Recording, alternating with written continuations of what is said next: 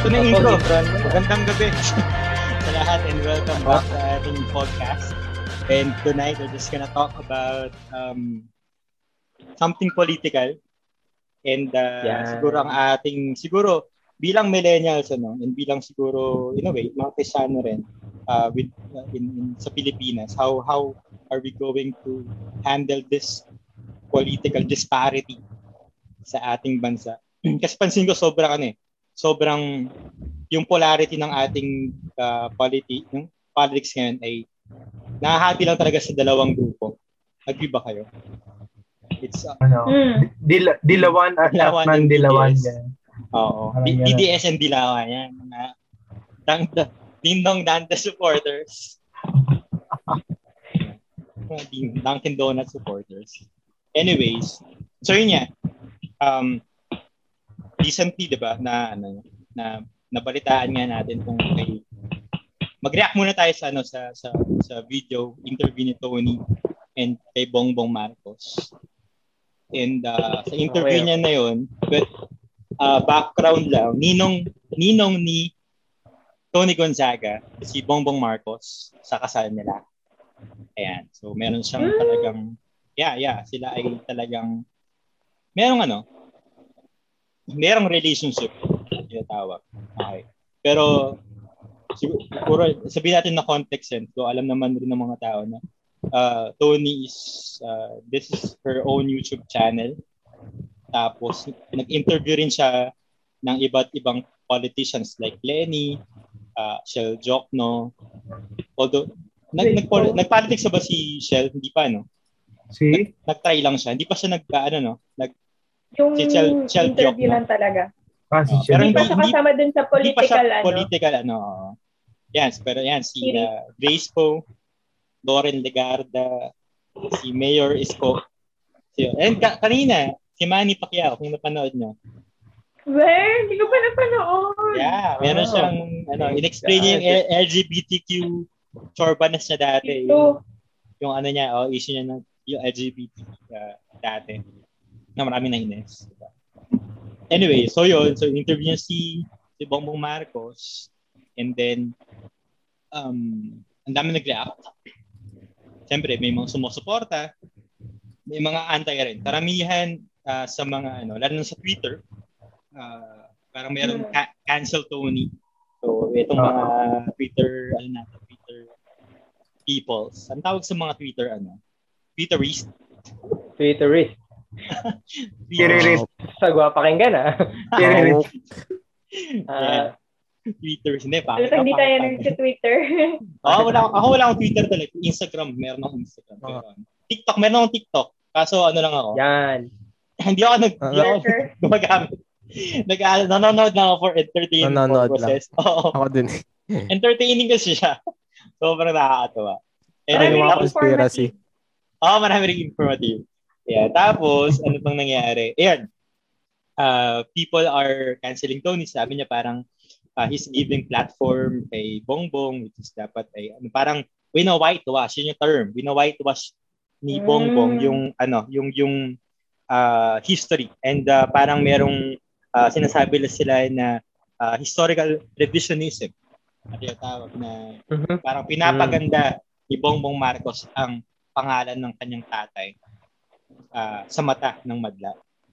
So people Hmm. reacted and even the uh, Ateneo Martial Law Museum dared Tony to um, to interview uh, instead yung mga um, uh, martial law victims. Yan. Yeah, for the sake of siguro fairness na rin. Ganyan. So, ayun. Uh, how how are you reacting to that? Ano bang sa ano sa sa ano sa, sa inyong personal social media space? Ano bang nangingibabaw? Mga supporters ba or mga ano ba? Mga haters, ganun. Mga anti-Marcos. Uh, even Karamihan. na mainstream media pa nga eh, uh, na, na CNN, na ano, na Ah. ABS, na Philippine Star, na Rappler and everything. Talaga, galing pala. Parang- Nakita ko lang one time sa Inquirer eh. Yeah, Ako, na, na ano, oo. Oh. So, parang bit, Sige, ikaw, Al- Aldrin, ikaw. Di ba natin parang pe-play? mahaba eh, 20 something Mahaba. ano eh. At saka Okay. ano, I mean, di, di man natin kailangan mag-react sa, ano, sa bawat sasabihin Oh. nila. Parang yung, yun lang, yun, yun yung gist ng ano, story. Sige, Aldrin. Tingin ko parang diversion na naman ulit yung isang Mm. news na to. Parang, o dito muna kayo lahat mag-focus pero hindi nyo nakikita yung next na pwede mangyari sa election. Parang ganun eh. Kung ano yung mainit, doon lagi lahat ng news. Tas, ayan. Pero ang nag ang nag-ano kasi Pog, ang nagpaingay kasi nito is yung mga haters kasi. Oo nga eh. So parang Hindi. Mm, why why would they ano, why would they divert? pinoprovoke. Oh, Pwedeng may ganun eh. Kasi talagang yun yung aim ng media talaga eh. Yung na Oo. I-provoke kayo para magalit Oo. kaagad kayo. Tapos kapag nagalit kayo at nag nag-tweet kayo or nag-react, eh di Tagumpay. mas oo, parang gumagatong lalo. Parang ganyan yung yung idea. Pero hindi ko naman sila masisisi kung syempre kung ganun talaga, 'di ba? Oo. Yung sa akin na siguro, alam ko naman na syempre may mali din naman sila Marcos. Ang inisip ko lang paano kung ikaw yung ano, hindi ko hindi ko sila pinagtatanggol or ano, parang Ah, inisip ah. ko lang yung mga angkad niya na hindi naman naabutan yun. Pero wala eh, nadong ka na sa pangalan mong Marcos. Totoo. But what if yung na. apo, like ito may may apo si si Ferdinand Marcos, si Sandro Ah. Marcos, anak ni Bongbong, natatakbong Oo. congressman ngayon sa Ilocos First Dis- District. Mm. So, pati siya rin ba ika-cancel rin ng yun nga eh. Filipino? Eh, hindi naman siya nabuhay ng time na yan. So, are, are we perpe- uh, perpetu- uh, per- perpetuating this kind of hate eh. towards them? Is it, diba? And Parang anyway, mamaya, mamaya na pala ako. Ikaw, ano, Aldrin pa. So, yon Oo, ganun lang. Pero medyo neutral lang ako sa ganyan Ah. part eh. Kasi hindi ko rin alam talaga yung... Alam ko madaming namatay dun sa Ah. during martial law. Pero mahirap kung hindi mo talaga yung ganun na experience. Kasi kahit sabi mo naman na meron eh. Pero iba pa rin kung siguro yung na dun yung panahon mo talaga. Oo. Pero uh, I'm for dun sa mga ano ah, na victimized. Ang sa akin Oo. lang talaga, parang mahirap lang talaga may Magsalita. simpatya. Oo. Kasi syempre, eh, hindi mo ano eh. Mm. Hindi pa tayo buhay. Ganun lang. Yeah. Ikaw, Kenneth. Sa akin na with regards dun sa issue ni Marcos. ah, Marcos Marcos. Um, tawag doon. Ano, ano bang turo sa PUP? Uh, wala, hindi man nakikinig sa mga ganyan. Oo eh. Basta uh, mag nag-aabas. Malayo to eh. Yung dalawa eh. Wala Sa bagay sa, sa, sa SEA, no? Parang hindi ano, hindi masyado. tahimik Kasi lang. uh, nakahiwalay. Pero nag-main din naman ako kasi first year ko sa ano, Oo. sa Oo nga pala. sa ano. Sa main. Mhm. So, So, yun. Sa, sa, yun, sa akin, ano, um, regarding naman, siyempre, pagka papanoorin mo yung history talaga, ah matutuwa ka rin kay Marcos kasi, siyempre, ano eh, mga- um, eh, parang numbers will speak uh, will speak for itself talaga eh. May mga achievement din talaga. Pag ah, maano ka rin, ma, matutuwa ka rin. So, yun yung sa akin. Hindi naman ako pro or anti. Pero kasi, syempre, iba-iba yung perspective natin. So, di ba, Mm. mapapansin mo yung yung naging history ng Pilipinas.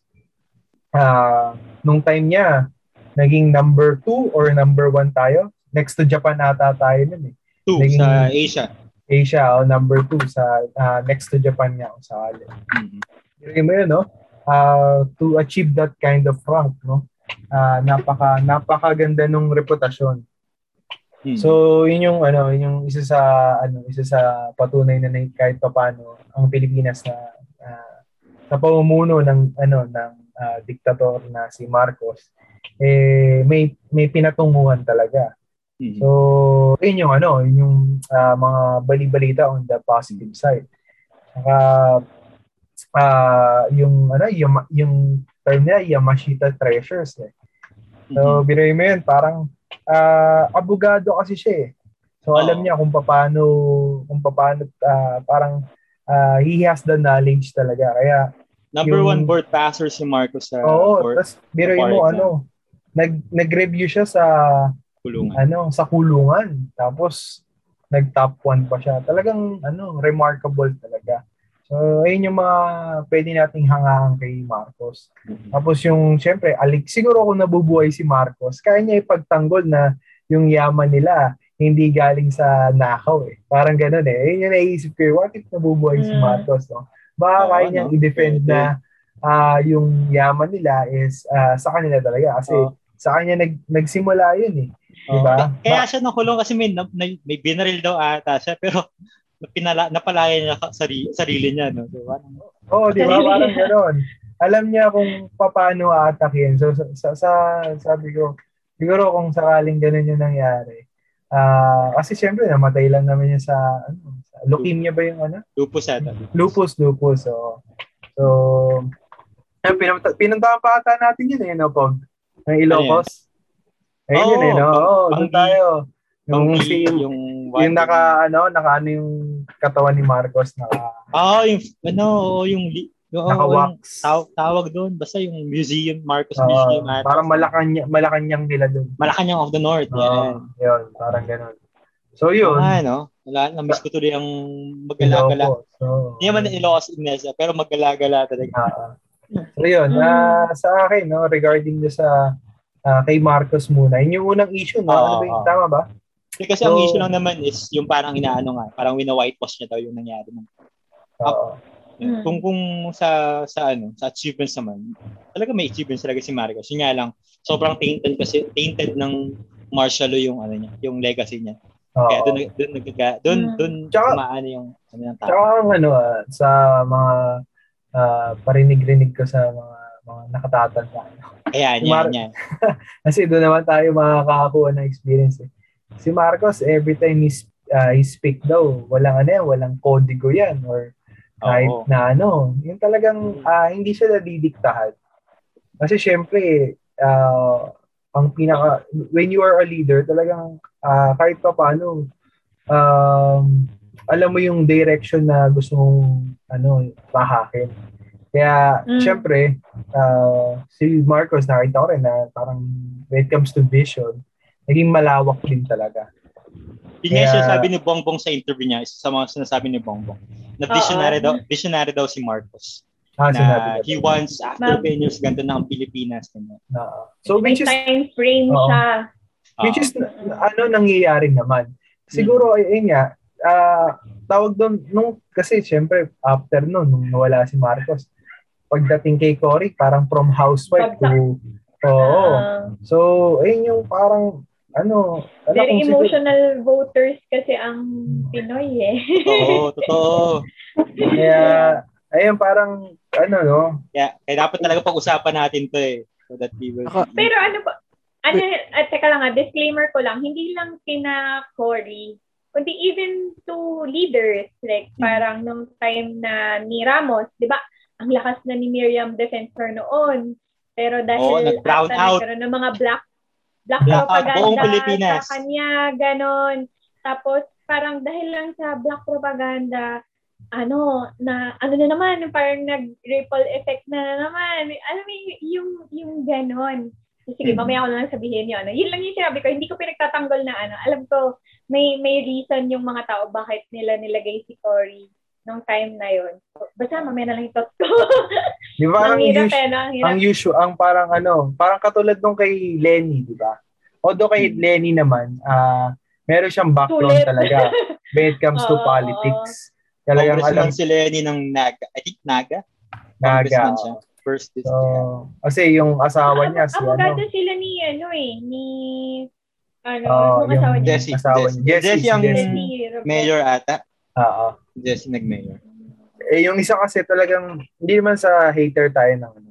Ah, parang kung, i, kung titignan mo lang, ah, parang, may mga what ifs eh. Hmm. So, mga what ifs na, ano, ah, what if nagtuloy-tuloy pa rin si Marcos, no? So, hindi nagkalupos, tapos Mm. tumuloy-tuloy. Kasi, ah, na- nakita ko doon, no? kaya tayo nabuon sa utang. Yung sinimulan ni Marcos, hindi nila na, ano, hindi na, ano, Hindi hindi, tinuloy. oh, kung oh, hindi katulad ng nuclear reactor, although ano naman yun, parang ano, for for the benefit, parang may mga ganun kasi. Kung, kung, kung, May mga kumontra doon eh. Oo, may mga ganun eh, mga bataan nuclear reactor. Kasi parang one, ang, ang nabasa ko doon, no, one of the advantage is uh, yung shortage sa ano, sa electricity. First Oh, pag sana may- tayo. Nangyayari na ngayon? First sana tayo. first sana tayo if ever. Oo. So, biruin mo yun, no? At that time, nuclear reactor, eh, na, ano, pagka red alert yung pinapanood ko, yun lang yung nakikita ko, yung nuclear reactor eh. Pero it was already established nung ano pa, nung time pa ni Marcos. Hindi lang Tapos, natuloy. Si Bongbong naman, first naman si Asia Asia ang windmill farms. Kay Bongbong naman. Mm. Oo, di ba? So, talagang kung tutusin, no, nakikita mo na may ibubuga din talaga ang mga Marcoses. Hmm. Pero yun nga, um, syempre, ah, sino ba naman ako para magsalita din? no? So that is Ah. based on Yes, research lang.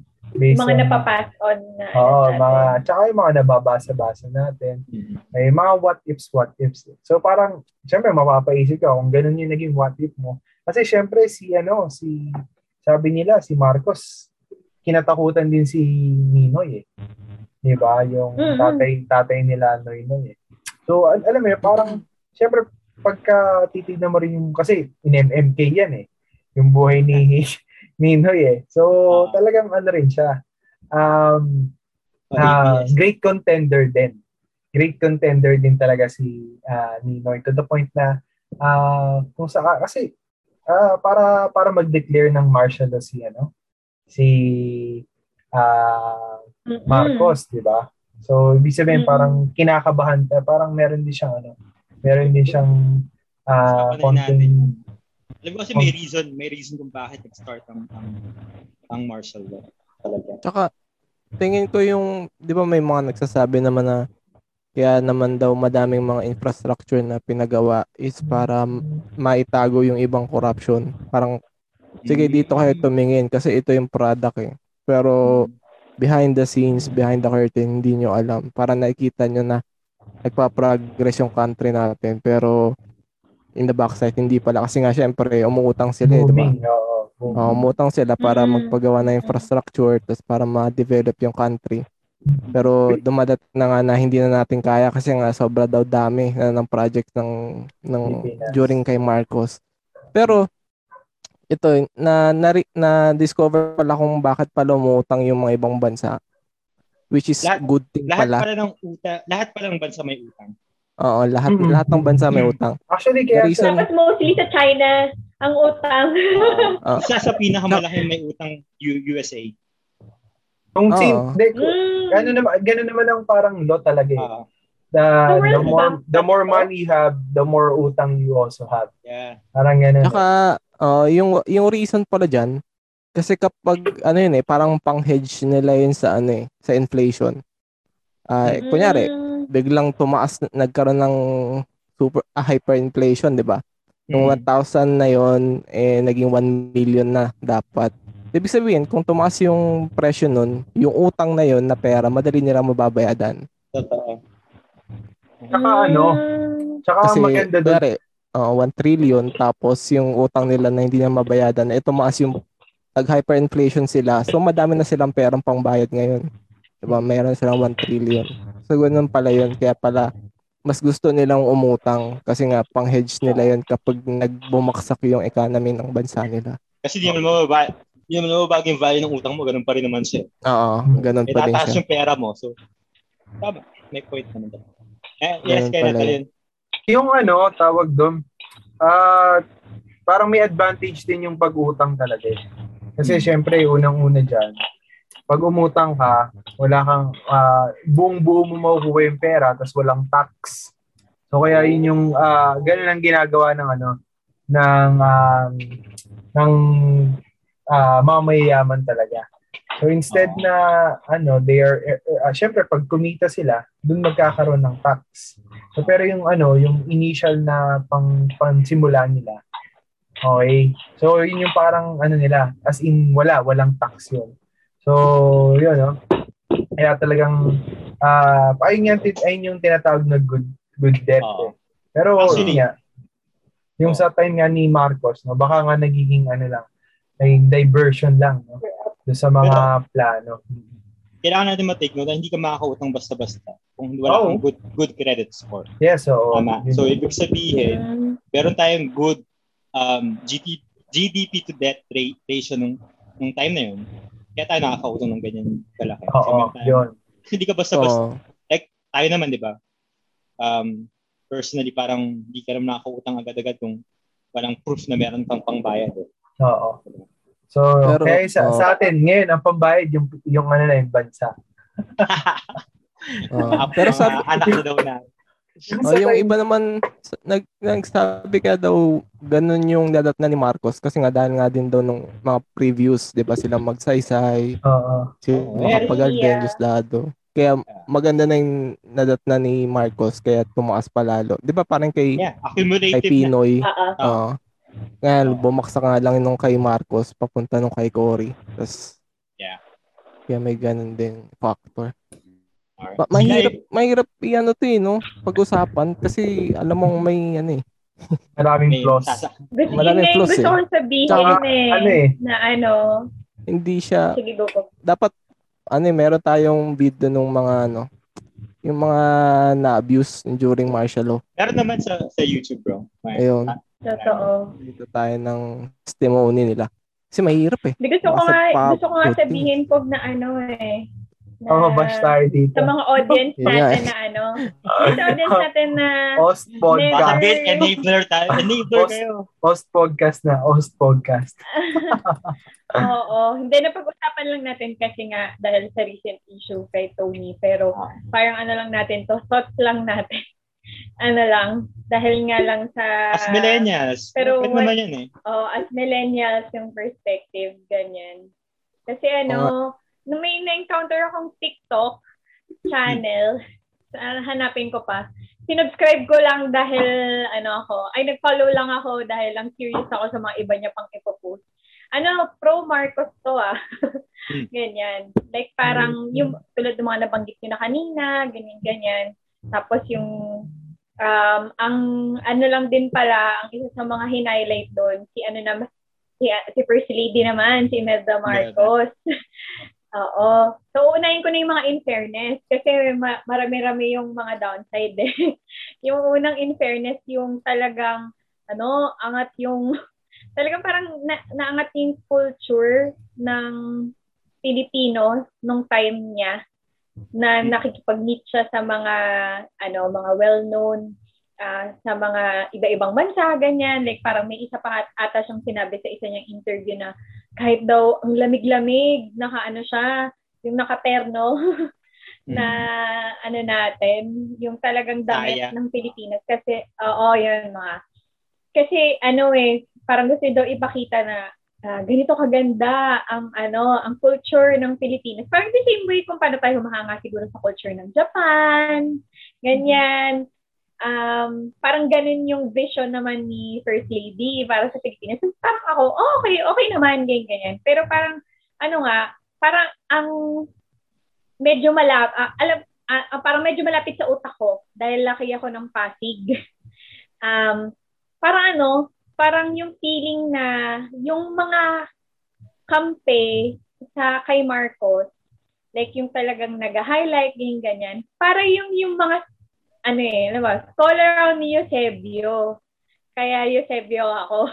Kasi feeling mo, ang may utang na loob ka sa politician. Oo. 'Di ba parang tayo noon, feeling natin, ang ganda-ganda na ng Pasig. Kasi libre yung ganito, ganyan, ganyan.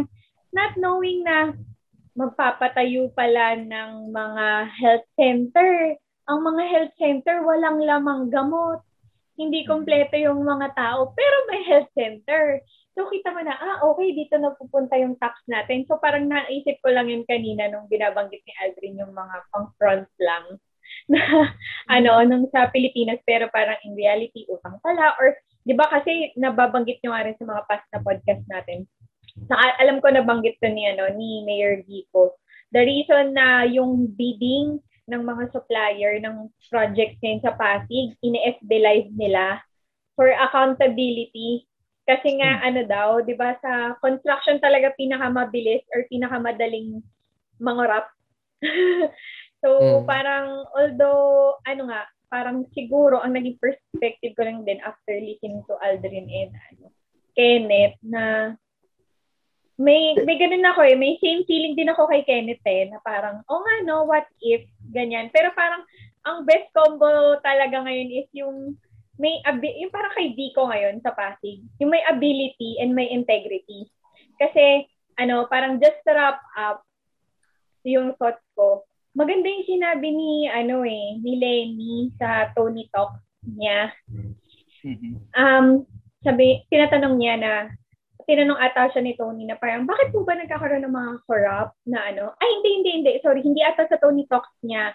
Sa podcast ni, uh, just a Wake Up with Jim and Sab, yung ah, interview nila kay ano VP Lenny. Ang ganda sabi niya doon na, ah, bakit po ba may mga corrupt na ganyan, ganyan? Tapos sab- ang ganda sabi ni Lenny na, I believe, I believe most politicians really, ano, yung parang um, tumatakbo sila with good intention.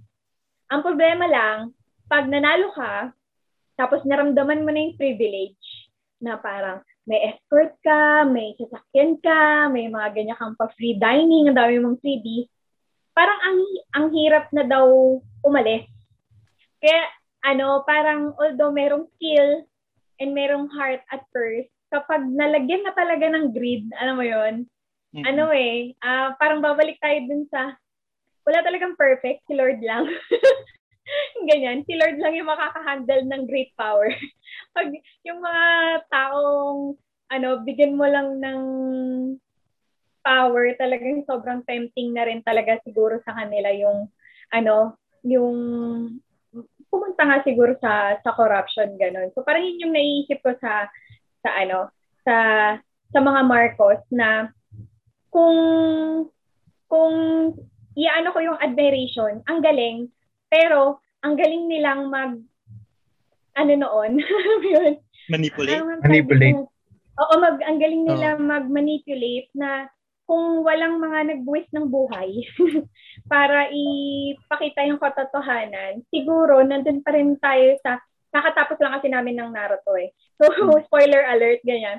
Para kang ano, kung nagtuloy-tuloy kasi siguro tayo yung sa kay, sa kay Marcos, ano, para tayong nasa infinite Chokoyomi, ba yung tawag doon? Sige yung, yung uh, dreamland, yung ganyan. Nasa dreamland ka lang talaga. Pero hindi mo nakikita na binded ka pala. Ganon. You're not, you're not really free. Parang ganon. So, yun, yun yung thoughts ko. Ikaw, Mhm. ikaw ba, ba? May thoughts ka ba? May thoughts ako. Ah, yun. Maganda yung mga sinabi niyo. Actually, na napaisip ako dun sa sinabi ni Aldrin na ano eh. Na parang, ano tawag dito? Gaslighting yung tawag. Yung parang red herring lang yung media. Mhm. Kasi totoo naman yun eh. Ang greatest weapon natin, lalo na sa mass media-driven country na katulad ng Pilipinas, ano eh, pakikinggan mo kung ano yung nasa screen mo eh, kesa yung sa Mhm. credentials ng tao. Mm-mm. So, talagang naniniwala ako na strategic yung pagkakaschedule sa video na yun. Kasi for sure, may negotiations yan kung kailan ilalabas yung interview, kung anong araw, ganon, kung saang platform, di ba, kay Tony. Siyempre, hindi yan oo na, ay, anytime. Hindi. Kailangan this time. Maximum reach, ganitong mga uri ng tao yung gising, ita-target mo sa ganitong audience, ganitong demographic, para mas mataas yung controversy. Bakit? Is it for ano Marcos' sake or for someone else uh, in the background? We we will never know. Nakakatakot tuloy baka kung anong may nangyayari ngayon na hindi lang na. Okay, tapos doon na rin ako babalik sa ano. Ah, ito kasi yung tanong na sorry magpapaka ano ako ha, pop culture. Ah, si Thanos kasi isa sa mga napakagandang characterization ng isang villain Hmm. kasi he is paved with good intention. And yun yung ano eh Sa utak niya, good yung intention niya. actually good naman talaga yung intention niya. Ah, okay. oo. He wants to provide for the universe kasi resources are diminishing. Pero siya pero ganun. pero gusto niya mangyari imbis na paramihin ang resources or maging mas accessible, bawasan na lang yung mga nagko-consumo. Di ba? Actually, sabi nga, At di ba, parang ano, uh, we are uh, we are always right in our own perspective. Oo. Di ba? So, Di ba? Di ba? Yun yung term dun eh. Okay. So, Sige, tuloy mo. we, we Wala- might namang never know na mali kung ano yung eh. tumatakbo. Oo. kung ano yung tumatakbo sa isip ni Marcos. And ah. yes, ano, I believe that at the time, he might be also paved with very, very good intentions for our country, our economy. That's true. Pwede. ang, ang, nag, ang nag-stick sa akin is sa movie ni Thanos na Avengers Infinity War, after siyang nag-snap, tapos na-achieve, na-achieve na niya yung goal niya, ang tanong sa kanya nung anak niya dun sa imagination, what did it cost? Sabi, everything. Everything. Y- kasi para sa akin, yun yung most pretentious na Mm. na pwedeng sabihin ng isang villain. Alam mo yung sobrang kampi ako kay Thanos. Sorry guys. Kampi ako kay Thanos. I mean, convinced ako sa character development niya up until the last line na sinabi niya. Mm. Kasi it didn't cost him anything. Eh. yeah. Ah, ang sinacrifice niya ibang tao, hindi sarili niya. And magpa-pop culture ulit ako ng isa pa. Yung, kung naaalala niyo yung Shrek Part 1, yung Harry doon, ah, pinatawag niya lahat ng mga malalakas na mandirigma para iligtas yung prinsesa. Pero sa kanya mapupunta. Hmm. Sabi niya, some of you may die, but it's a sacrifice I'm willing to make. Tawa ako ng tawa kasi ganun nga talaga kapag ano, you have good intentions, you're smart, you're powerful, pero yun, you're selfish. Oo. At saka di ba kasi ang hirap pag walang magko-correct sa pinakamataas na leader. Yes, Alam mo yes. yun, ganun. Kaya parang nagkakaroon ako ng heart, ako personally, to pray para dun sa mga tao sa international courts natin. Lalo na, lately kasi ano, may na-encounter ako na ano um, playlist ng isang uh, news channel, Al Jazeera. Ganon. Um, nagde-discuss sila ng ano, parang nag inform sila about kung paano nangyari yung mga war. Tapos parang, ano talaga, grabe, yun nga, yun nga yung number one na talagang problema kapag may masyadong, parang Hitler. Ah, ah, Up until now eh, takang-taka ako na paano may mga na-convince si Hitler, yung mga dictator, basically, kahit si, yung sa Cambodia, di ba? Ah, darating ako dyan. Ah, oo. Sorry, Auntie Ratita. O sige, dahil ikaw mag-discuss yun, yun lang ang pinagtataka ko. Paano kaya may mga na-convince yung mga dictator sa ano nila, sa regime nila, ganun. Tapos, ang last, ah isa sa mga last, eh, alam ko magkakatot pa ako. Pero yung dun kay Bongbong, dun sa interview, parang gusto ko lang sabihin na, ano eh, parang at the end of the day, anak kasi siya ni Marcos. So talagang, i-expect, ano pa bang i-expect natin sa kanya? Mag-expect ba tayo ng masyadong mataas na na bago yung perspective niya? Parang ganun. Parang kakapanood ko lang din kasi ng ano, ng, ng mga puro Naruto yung sasabihin ko eh. Parang ano, parang, sorry, spoiler alert ulit, na si, si Sasuke, kahit nalaman niya na yung totoong intention ni Itachi sa lahat ng mga ginawa niya, yung sacrifices niya, parang magtataka ka pa rin na ang ano niya pa rin, parang andas pa rin natin niya kay Itachi, tapos ganun pa rin yung mga gusto niyang, ano, um, gusto niyang gawin or igante, kasi bakit? Kasi brother mo, eh. parang gano'n, yung parang ang taas ng ng tingin mo. So parang although nakakasad na hindi siya na-open sa mga reality ng family niya, parang parang para sa akin na parang nasa outside ng nung nangyari nung sa martial law and sa as a millennial, parang ang mapapaisip ka na lang, nag-expect pa ba tayo ng mataas sa kanya? Pero parang in the upcoming elections, napapatanong din naman ako sa sarili ko na, di ba dapat mataas talaga yung expectation natin pagdating sa mga politicians kasi Mhm. yung sweldo nila eh tax na binabayad natin na trinabaho natin. So yun, yun lang sa akin. Ito, so, go on, Beth. Sorry. Okay, so yun, um, actually, babanggitin ko din yun kasi wala akong experience personally sa martial law natin and wala akong parang deep knowledge tungkol sa yung both sides of the equation, yung Mhm. victims ng martial law and people who benefited from ano yung system na itinalaga. Pero ako, I've had the privilege of going to Cambodia and seeing yung tinatawag nilang killing fields. Mm. Ang mag ah, hindi ko sinasabing maganda yung nangyari, pero yun nga sa mga nakakaalam nung ay sa mga di po nakakaalam nung bandang dekada 70, nagkaroon din po ng diktador sa bansang Cambodia. Si Pol Pot po yun. Tapos um ito yung tra- isa sa mga strategy na ginawa niya nung nagsimula na siya ng kanyang regime is binlock niya yung contact with sa mga karatig bansa na up until today merong minefield na hindi pa rin you ano tinatapakan ng mga tao kasi baka nga may may live pa na bomba doon. Mm. And it's between ano uh, I think between Cambodia and Vietnam Mhm. na sobrang sinara niya yung bansa niya para sa mata ng iba katulad ng North Korea, 'di ba? Parang ang ganda-ganda ng bansa natin, sobrang successful natin. Pero dahil nga ano, sarado yung mata ng mga tao, both inside and outside, walang perspective makakapag-tell ng difference ng success, 'di ba? So, yun nga, at what cost ba yung pagtaas ng ekonomiya? Are we willing to turn a blind eye sa mga taong nahihirapan or dinadakip, let's say? I mean, I, hindi ko alam ha, sa Pilipinas kasi I'm not ano in a position to say kasi hindi ako hindi ako nanood na interview, sorry. Pero I was there um and here's the great thing about sa Cambodia. It happened very recently pero iba nila min iba yung pag-memorialize nila sa traumatic incident na nangyari nung nagkaroon ng ano kasi nagkaroon talaga ng matinding kahara- karahasan sa kanila. Mayroong mga dinadakip, pinapatay. Pinapatay lahat ng intellectuals para hindi magkaroon ng rise of ano opposing influence and power kay Pol Mm. Pot. Papatayin niya lahat ng mga scientists, Doktor. mga doktor, mga guro, mga historian para walang matalinong makakalaban sa kanya either politically or militarily. So, Mhm. nakita ko yung mga sobrang baliktad ng Oh. Aryan race, no? nakita ko yung torture rooms nila, nakita ko yung killing field. Yun, meron silang killing tree na tinatawag na you would assume na ito yung mga baho na hindi mo ipapakita sa mga turista. Pero sila sino-showcase nila in order to tell everyone na ito yung ayaw naming maulit na. Kaya pinapakita namin sa inyo. Kasi ayaw namin magkaroon ng panibagong Pol Pot. Mm.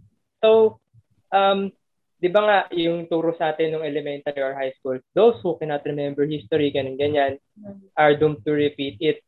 Uh, and that is my question then moving forward na are we willing to ano parang unveil yung mga areas ng history history ng Pilipinas na hindi pa nabibigyan ng boses or hindi pa nakikita ng tao.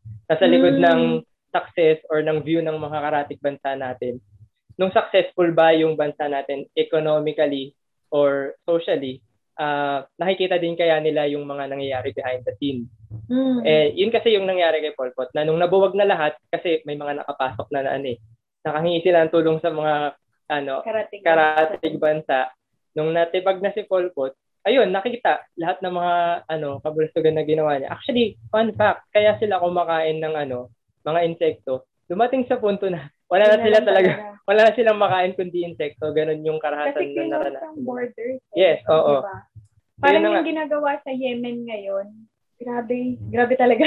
So yun, um, ayun na yung sa akin, na parang moving forward, if we were to have, kasi ako, I'm giving the benefit of the doubt sa mga Mhm. Marcoses, if if they have really good ideas, yes. ano, G lang ako. Um, ma- the question is, are we also willing to put people and that wi- ano to whom they will be accountable? Mm. Kailangan, if you're willing to give someone that amount of power, give someone else that amount of ano accountability din. Para Hmm. nakikita natin, yun nga, yung katulad ng sinabi mo na, kailangan transparent sila na, okay, ganito yung ginastos natin, dito ko kumuha ng pera, ito yung inutang natin para umangat yung ganitong, ano, parang infrastructure. Parang yung nagawa ni Vico Mm. ngayon sa Pasig. Oo. Yeah, oo.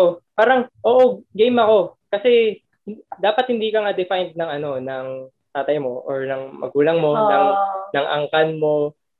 Hindi na tayo naniniwala na napapasa yung kasalanan eh. So, parang ano bang ginawa niya? Nung, wala naman siya eh, nung ginawa yun ng tatay niya or kung meron mang karahasan. So, let's give him the benefit of the doubt. actually, Pero, nandun na daw siya eh. Ah, na, yeah, na, binata ano na siya. eh. Kumbaga, binata na siya. ah, okay, so binabawi ko pala lahat ng sinabi ko. Ah, sige, Yeah. ano, Gio, ikaw na. Hindi. Yung may meme. Yung may meme na- Pwedeng mag-apply sa Si Willie. mga apo. Si Willie Ah. Redilliam. Ay, Pero, ko lang. ito yung- Parang bigla ko lang Ay, naisip. Ay, ay sige, tapusin ko lang yung thought ko na ano talaga, siguro tayo rin personally, kasi di ba nag, nag-start tayo na ano, nag-isip lang din kasi tayo ng topic for tonight, no? Pero parang siguro maging personal commitment natin as a group na ano, mas maging informed about our history. Kasi ano you know, yun lang talaga yung key. Yung kumbaga parang the more informed yung magiging tayo at yung future generation about the history. Baka nga yung katulad ng sinasabi ni Kate, tulad ng Cambodia, ma- ma- ma-prevent Oo, yung oo. ano, parang yun yung way of ano natin, yung accountability. Kasi kung aasa lang tayo sa mga interview ng like, okay, so interviewin din syempre yung mga victims ng sa mar, ah, mar, ah, ano ba yan, sa martial law, tapos interviewin din yung mga Marcos, yung ganyan-ganyan. Ano, siguro kailangan talaga natin hanapin yung truth, yung facts, para ano tayo, yung yung balance yung perspective natin, ganyan ganyan. At saka siguro dahil wala naman tayo doon nung nung time na yon, Mhm. wala talaga tayong ka- alam mo yun, yung parang senseless sa akin yung may kakampihan ka. Ay ako maka Marcos ako, ay maka ako naman maka pro ganito ganyan, yung ah yung mga martial law victims ganyan ganyan. Parang Mhm. ah, wala tayo dun eh. so our only way is ano to be Pro-Philippines. pro-Philippines. Mm. Be informed. And alam niyo ba, tayo sa nalaman silver lining. Totoo. pwede, pwede natin i-link sa podcast, ano, link natin yung video na napanood ko. Yung laban sa South China Sea, grabe pala. May laban pala talaga. As in, gusto ko lang mag-congrats sa sino sa government natin. Ang nag, nag-push na kasuhan yung mga, yung sa China, yung nang-o-oppress sa atin. Kasi, nung nanalo pala yung Pilipinas sa international court, may ibang bansa na mas tumapang sila na labanan yung ano, yung mga pang-oppress pagdating sa South China Sea. Ngayon ko lang, dahil nga nanonood ako ng mga ganong videos, ngayon lang ako na-inform na ang rule pala pagdating sa South China Sea, una kaya siya pinag-aagawan kasi sobrang ganda ng resources na nasa South Mhm. China Sea. Tapos pangalawa, ang rule pala, lahat ng bansa, 200 miles Nautical miles. ah, within your, oo, yun, dun sa, ano mo, sa bansa mo, territory mo yun. Mhm. so, hindi pwede na may basta-basta, kumbaga parang, um, China ah, was included dun sa mga nag-sign sa agreement na yun noong 1970s ata. So, they are well informed. So, parang napaka, ano na naman, yun nga, gaslighting na naman na may biglang map na lumabas. Yung tinatawag nila na nine lines. Tapos ngayon may 10th line na daw na ano na sa kanila yung mga ganitong ano bansa. So parang may may hope pa rin eh kapag ano lang mas nagiging informed nga yung yung generation no. So yun lang yun lang sa akin. Kayo kayo ano pa? Uh, ay, hindi, yun. Pa, Ay meron ka pa palang basta. hindi, ulitin ko lang. ah, sa mga ano future leaders, take pictures, ano, write receipt, tapos document everything. Please, become transparent po para sa amin. Kasi hindi lahat, ano, sana, sana di dumating sa punto na huhukayin pa natin yung sarili nating history. Oo no. Oo, gumawa tayong tanawin sa mga ano traumatic events. Katulad na lang ng pag-alala natin sa EDSA. Alalahanin din sana natin yung mga ano, yung mga marahas na nangyari. Kasi ano eh, nabubura eh habang unti-unti nating nalilimutan eh, 'di ba? So yun, yun lang po. Kung sino man po yung mga nagsusulat diyan, nagre-record, ah ano lang, ma- make your voices heard louder. ano, willing din kami tumulong. Totoo, totoo. Yan. Yun. So, Naman. eh, si Al may isa- sasabihin Alvin ata. Kanina nakat ko kanina eh.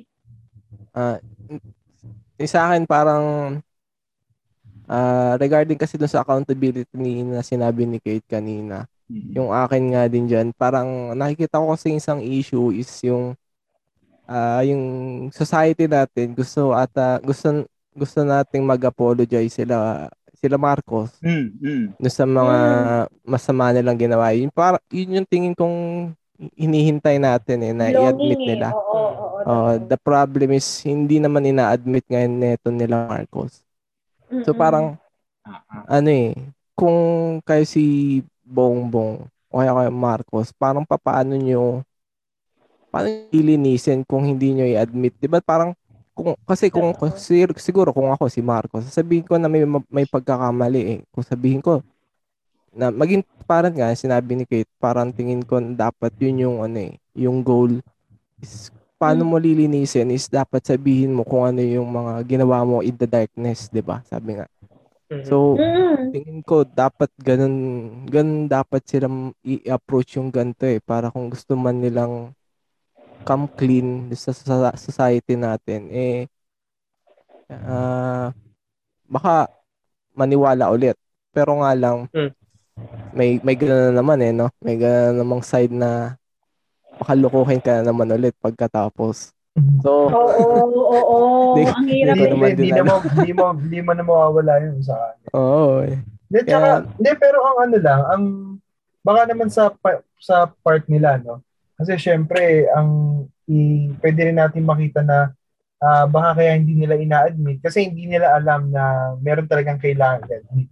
Kasi nung time na yun, parang, baka, baka si Marcos nga lang ang may idea kung ano nangyari doon sa, or kung, ah, kung meron talaga, kung baga, ah, ano ba, Ah, baka si Marcos lang, si Ferdinand Marcos lang talaga yung may ah, nakakaalam kung ano yung darkness na ginawa niya. Not totally yung whole family. So baka tsaka- naka-instill sa kanila na ah, eh ano ano bang aaminin namin? Eh nga para ganoon. Ano yung aaminin namin? Eh ano, wala namang Parang- idea. Sige. parang naging blinded na sila sa sa karangyaan na hindi na nila nakikita talaga na yung ibang Oo. society impoverished na. Parang Yan yung kanila, sinasabi ko okay lang kanina. gumastos. Nagaling nyo. Na parang, ano bang i-expect natin sa kanila? Eh, ito yung nakita nila. Ito yung truth nila eh. Kaya, ano na lang din talaga siguro. Kahit siguro, siguro, may darating na generation sa kanila na kahit hindi na sila mismo yung gumawa, sila yung magsasorry. Kasi I, I think tama si Aldrin eh. Yun yung longing ng mga bigla na lang hindi na umuwi yung anak nila or nakita na lang na um, lasog-lasog na yung katawan or nakulong na lang like yung tatay ni Shell Joke no nga eh. Senator ata siya nung time na yon Tapos parang nagulat na lang siya. Batang-bata pa daw si Shell Joke no nun ano. Parang 11 years old, ganon. Yung inaano na, hinuhuli na yung tatay niya. Tapos Mhm. spend sila din ng two years na nasa ano, bibisi-bisita sa kulungan. Yun yung childhood nila. Parang imagine that. Ano mo yun? Ganon. So, Yeah. ano eh, ang hirap, ang hirap kapag mga truth talagang depraved talaga pagdating sa ano, no? sa sa politics. So, sana talaga, yung next topic natin yun, di ba? Yung parang sa 2020, ah 2022 elections, parang paano pa kaya tayo mas magiging informed na voters? Sige po, Gio. Mm. ikaw. Okay. So, yun naman. ako naman, ano naman yung thoughts ko regarding this?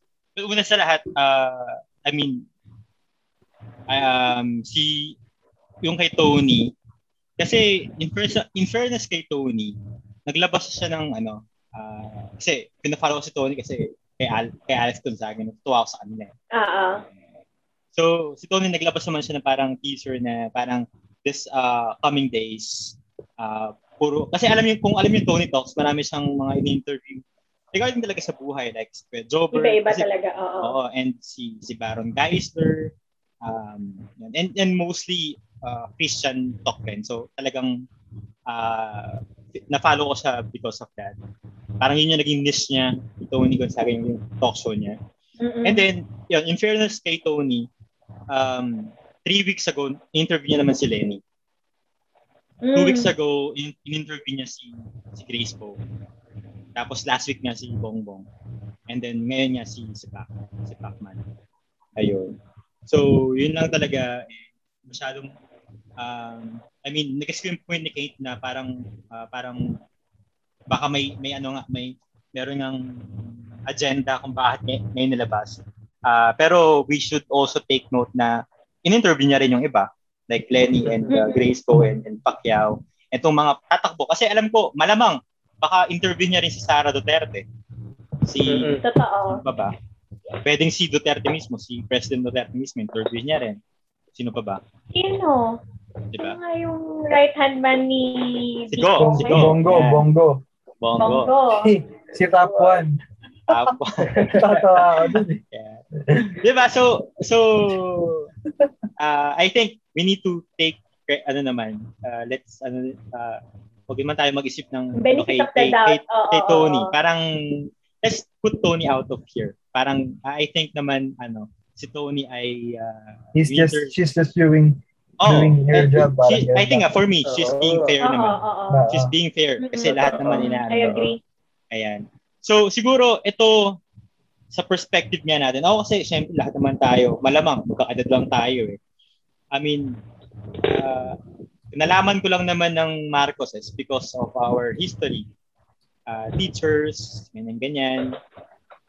And uh, talagang um, pinaint ng media, I think, na talagang ano, ganito yung, ganito sila Marcos, and then the Aquinos saved us. Parang ganon. Ganon yung nagiging narratibo. Parang ganon, di ba? Parang ganon yung nar- na- narrative ng ng history natin. Eh. Yan. Nagta- nagtataka nga ako kung, kung ganon nga ang ano talaga. Um, kung talagang ganyan. Ba- bakit ang daming gag- naglalabasan niya na parang uh, kagaya ng sinasabi ni Kenneth na maraming matatanda na nagsabi na okay naman yung panahon nila. Ganyan, ganyan. And then, pero kasi may nagsabi rin talaga na may, may mga na, na napahamak rin ng time na yun, yung mga namatay. And ah, hindi naman, parang hindi ko naman inaano yung ating history. Pero I'm taking that na parang medyo, medyo mag, mag, mag-ano ka rin eh. Meron ka rin, magtatanong ka rin, ano ba talaga yung nangyari? Di ba? Ano ba talaga yung nangyari nung time na yun? Kasi wala nga tayo doon. Yung mga nanay, tatay natin, mga lolo lola, uh, karamihan sinasabi na okay naman. Pero may mga nagsasabi sa media, ah, ah, mga mainstream me- media, and ating history, because ang sinasabi na ganito yung nangyari nung, nung, nung time na yun. So parang, di ba, parang tayo, ano ba talaga yung nangyari nung time na yun? Bakit galit na galit ang mga ang mga taong to? Lalo na, di, ano, yung sinasabi ng dilawan ah, sa mga Marcoses, di ba? So, ayun. So parang sa akin, um, kung totoo nga na nangyari, well, sabihin na meron naman talaga. Tanong natin, sino? Sino yung sino ba yung mga napahamak nung nung time na yon? And sino ba ano ano ba naging dahilan talaga kung bakit nagkaroon ng martial law? Kasi may nagsasabi, may nagsasabi na ah, nagkaroon ng martial law um, kasi gustong i-extend ni Marcos ang kanyang kapangyarihan. May nagsabi naman na nagkaroon ng martial law because of the NPA insurgencies. Okay, kasi nung, nung time na yon, hindi pa 1986 Constitution. 1986 ba? 87 Constitution. Kung di ako nagkakamali. Uh, 1973 pa ata Constitution na, nila nun. Uh, which is meron naman talaga sa, sa Constitution natin, meron naman talagang sinasad regarding the uh, the martial law during the time na magkaroon ng national crisis or what or para to protect the ano the people you need to you, you have the right to do that kung ikaw ay presidente. So it's part of our ano rin of our uh, uh, tawag dito. Ang pangalan sabi ko kanina. Constitution. constitution yan. Supreme law of the land yan. Oo. yan. So di ba ano, bakit ba talaga ano ba bakit ba niya inano yun? Yun, yun, yun yung ano eh parang doon doon ka tayo magsisimula sa sa tanong na yun. Bakit ba nagsimula ang martial law? Kasi yun yung puno dulo ng ng galit siguro ng mga tao di ba Mm. uh, meron pa talagang dahilan si Marcos para mag-declare ng martial law. Sabi niya, meron. Pero yun nga eh. As- Ang iniisip ko ngayon lang tuloy is to confuse ano eh, Filipinos. Kasi yun na nga yung sinabi ni Gio kanina. May isang side kay Marcos, may isang side hindi. Bakit bakit nagsastand sila on the on separate ground? sa totoo lang, Tayong ang daming, nasa- daming loyalist pa rin ni Marcos. Eh. Oo nga eh, di Di ba? ba? Parang ang mga Aquino taga Tarlac. Pero hindi sila ganun kamahal ng mga taga Tarlac. Parang, Hmm. 'di ba? Pero ang ang Marcos, meron silang Taga solid north. Ilocos. Oo. 'Di ba? Lahat ng Ilocos, i- Solid Ilocano- hindi-. Hindi naman, yeah, sabihin natin hindi naman talaga lahat talaga. Pero Karamihan. majority, majority ng mga taga Norte, mga Pro. Ilo- Ilocos region, talagang loyalist sila ng Marcos. Tsaka kung makikita mo economy nila, talagang may Oo. ano, may may bubuga. Meron meron meron silang ano, meron silang ano, tawag dito, meron talaga silang, uh, sasabihin natin political excellence sa nasasaku sa nasasakupan nila. Mm. Diba? So, may mag- magaling ba ang Mar- Marcos? Malamang naman siguro magaling sila because of what they did sa kanilang Mm. lugar. Ano?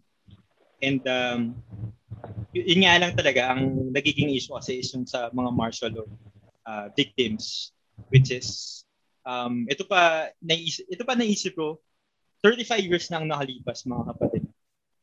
Uh, and people still, uh, ang dami pa rin, sa mainstream media, ang dami pa rin nilang pinagsasabi regarding kay sa mga Marcoses uh, all throughout the years. Pero wala akong narinig ni isa na Salita na sila. nagsalita. Bumwelta. ang- Oo. Oh, sa totoo, sa totoo lang. Oo. Meron ba? Ewan ko. Parang parang wala. Pero, oh, naisip ko re- regarding dyan is, di ba, during martial law, pinasara ni Marcos yung ABS. Nagka-media blackout, oo. Uh, media Oo. blackout din nun eh. So, tingin ko it's a matter of revenge ng media eh, sa kay Marcos. yun nga. Kaya kasi at saka ito Pero pa, si, isang part yun ah, isang part lang yun. Pero hindi ko ro- di, hindi ko di-disregard yung mga naging martial law victims. Oo, Pero yun- yun naman. Isang factor yun. Oh. So, ma- ang, ang, ang ang magandang abangan pala natin ngayon, yung kay Kay Duterte. Duterte. Yan. Kasi, syempre, ano ano kaya yung magiging gante ng mga media, lalo na Oh, pero- ABS-CBN. Oo. yeah. Sarado. Eh, pero, feeling, Abang-abang. meron din kasi ako theory regarding that kasi nga ang ang mi ang ABS-CBN binigay ng ng ano ah, ay kay Lopez kasi 'di ba Hmm. which is kaalyado ni Cory ah noong mga time na yon and then ah tawag dito ang daming ang daming iba ang ang issue sa mga Aquino naman after ah sa ah, sa atin yung Meralco sa go, sa gobyerno ng Meralco sa gobyerno ng ang Manila Water, sa gobyerno yung mga National Steel Corporation, mga ganyan-ganyan. Pero after nung after bumaba ni uh, mapatalisik ni Marcos sa nung kay Cory, Binenta. binigay ni Cory sa ano, uh, uh, binenta. Oo. pinrivatize niya, uh, which is mas lalong na ano yung, diba? We, we should also take that into consideration.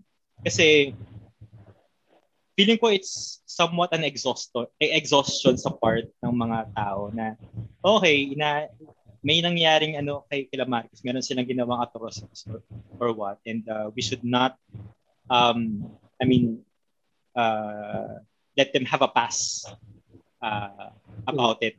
Okay? Pero after nun, 35 years na, na, na nangyari yung time na yun, ano na bang, anong ginawang iba? Anong, anong naging impact ng Aquino administration from Cory to Pinoy sa bansa? Diba? Yun yung aanim mo. Kasi parang, okay, pinalitan nyo si Marcos with the promise of freedom and everything and ano, and uh, mas mas ma, mas mas maayos na na ekonomiya. Pero what happened?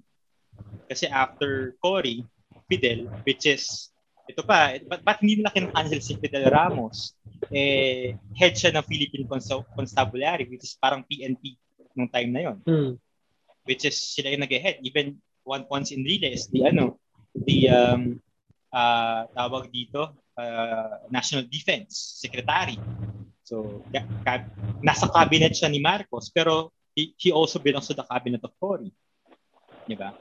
So, ba't di nila kinakancel yung mga, mga yon? If, kasi, sa, sa totoo lang, may kinalaman din naman tal- talaga sila sa ano. Galit na galit nga tayo kay Sinas eh. Di ba? Di ba, na sa, sa, sa incompetence ni, ni Sinas kasi siya yung head ng PNP.